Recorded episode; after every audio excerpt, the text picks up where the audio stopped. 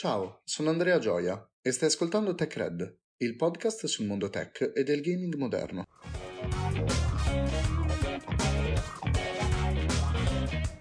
Con l'acquisizione di Activision da parte di Microsoft e la volontà di Phil Spencer nel riportare in vita molte delle IP in disuso del publisher statunitense, penso sia arrivato il momento per parlare di due titoli a mio parere molto interessanti, Prototype e il suo sequel, Prototype 2. L'episodio di oggi sarà più personale in quanto farò un'analisi dei due titoli portandovi i miei pareri in merito e parlando di quello che potrebbe essere il futuro del franchise. Parto dal contesto della nascita di Prototype. Siamo nel 2007, anno d'uscita di titoli come Assassin's Creed, Crysis, Call of Duty 4, Modern Warfare e Infamous. Insomma, un anno importante per il gaming ed è proprio a quest'ultimo titolo, Infamous, che Prototype si ispira. Entrambi sono degli open world con protagonisti dotati di abilità straordinarie. Infatti Prototype parla di un ricercatore della Gentech, Alex Mercer, che si trova senza ricordi, con la possibilità di mutare forma e letteralmente assorbire le persone acquisendo i loro ricordi. Ed è proprio questo che dovremmo fare nel gioco, ricostruire la memoria di Mercer partendo dalle persone che lo hanno portato alla sua presunta morte. Le abilità di Alex Mercer sono date da un virus, il Blacklight, e comprendono la possibilità di mutare i suoi arti in lame, artigli, creare corazze e avere diversi tipi di visione, come ad esempio la visione termica. Così Mercer si ritrova ad avere il potere di un dio in una Manhattan devastata da questo virus, che rende le persone simili a degli zombie. Insomma,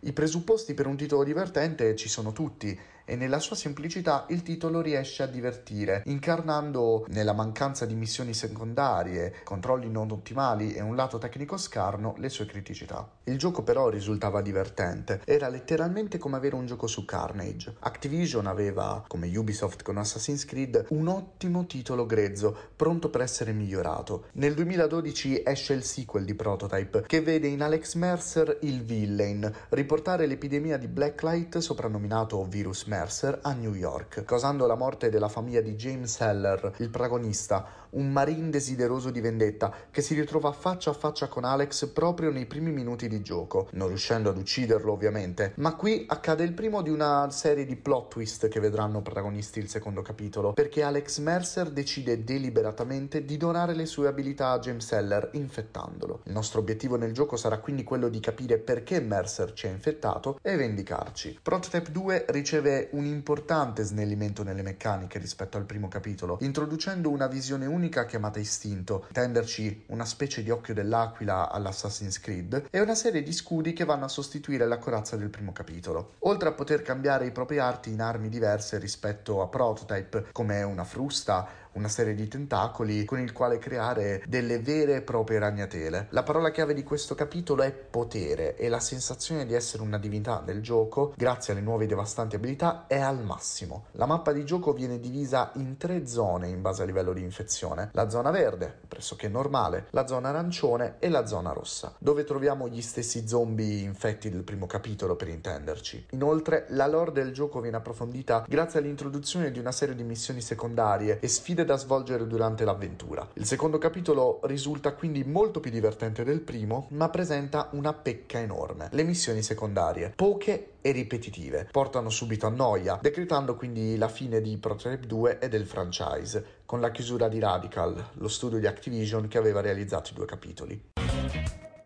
Se titoli come Assassin's Creed, quindi nel 2012, sono stati in grado di migliorare pesantemente, proponendo uno svecchiamento della loro formula, Prototype 2 ricasca nel tranello della ripetitività. In tutto questo, i giochi risultano comunque essere divertenti, proponendo un sandbox adrenalinico e ricco di personalità che ha fatto breccia nel cuore di molti videogiocatori, me incluso. Ovviamente non sono entrato nei dettagli della storia, molto stratificata per evitare spoiler. Nonostante la triste fine che il progetto ha fatto, la formula è stata stata ripresa da più titoli, principalmente da Infamous Second Son, titolo di lancio di PlayStation 4 e sequel spirituale di Infamous 2. Questo risulta essere una copia carbone di Prototype 2 con una qualità produttiva maggiore, che ovviamente insieme al marchio di Infamous lo hanno portato al successo. Activision tenta in seguito di riavvicinare il pubblico al franchise con una remastered dei primi due capitoli, che risulta però essere pigra e mal ottimizzata. Personalmente ho apprezzato molto i due titoli, soprattutto il secondo, che purtroppo purtroppo termina con un finale aperto e un cliffhanger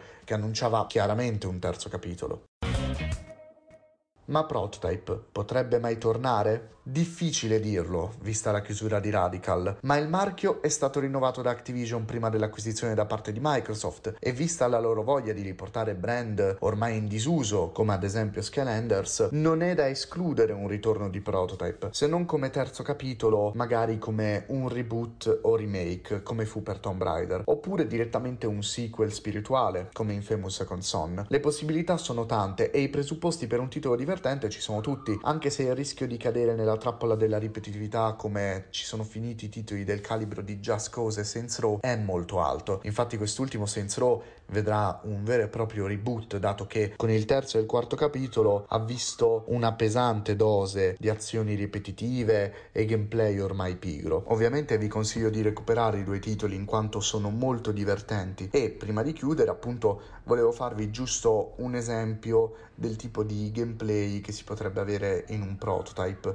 giusto per farvi capire la tipologia di gioco. Ora, nel gioco ci sono dei nemici, principalmente soldati, e per farvi capire il senso di potenza che si ha all'interno del gioco, ad esempio, con una frusta è possibile prendere uno dei nemici, infettarlo come se fosse una vera e propria bomba e lanciarlo contro gli altri nemici, creando un vero e proprio tornado virulento che danneggia tutto quello che tocca e soprattutto crea una serie di vere e proprie ragnatele, potremmo chiamarle così, per tutta la città. Lo scenario ovviamente è apocalittico e soprattutto molto divertente da giocare. La sensazione di potere che dona Prototype l'ho provata in pochi altri giochi, veramente. Forse uno dei giochi in cui ho provato la stessa sensazione di potenza è stato appunto Just Cause 3 però come ho già detto anche prima, Just Cause ha l'enorme difetto di cadere nella ripetitività ed è purtroppo un problema che nei titoli sandbox è elevato, è molto presente e Prototype purtroppo, soprattutto nel secondo capitolo, è risultato molto ripetitivo. Quelle che dovevano essere una trovata per salvare il titolo, ovvero le missioni secondarie, si sono rivelate la cosa più noiosa da fare nel gioco. Spero vivamente che Microsoft